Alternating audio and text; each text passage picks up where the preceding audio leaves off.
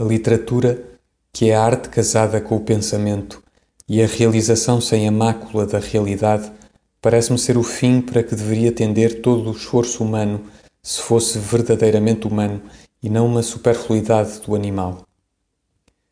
Creio que dizer uma coisa é conservar-lhe a virtude e tirar-lhe o terror.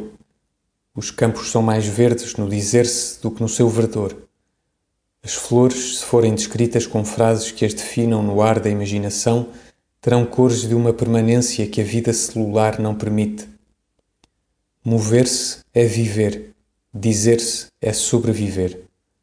Não há nada de real na vida que o não seja porque se descreveu bem. Os críticos da Casa Pequena soem apontar que tal poema longamente ritmado não quer afinal dizer senão que o dia está bom.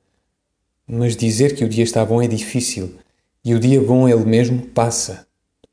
Temos, pois, que conservar o dia bom em uma memória florida e prolixa, e assim constelar de novas flores ou de novos astros os campos ou os céus da exterioridade vazia e passageira.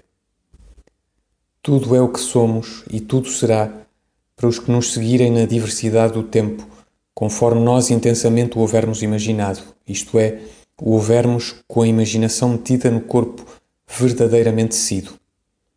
Não creio que a história seja mais, em seu grande panorama desbotado, que um decurso de interpretações, um consenso confuso de testemunhos distraídos. O romancista é todos nós e narramos quando vemos, porque ver é complexo como tudo. Tenho neste momento tantos pensamentos fundamentais, tantas coisas verdadeiramente metafísicas que dizer que me canso de repente e decido não escrever mais, não pensar mais, mas deixar que a febre de dizer me dê sono e eu faça festas com os olhos fechados, como a um gato, a tudo quanto poderia ter dito.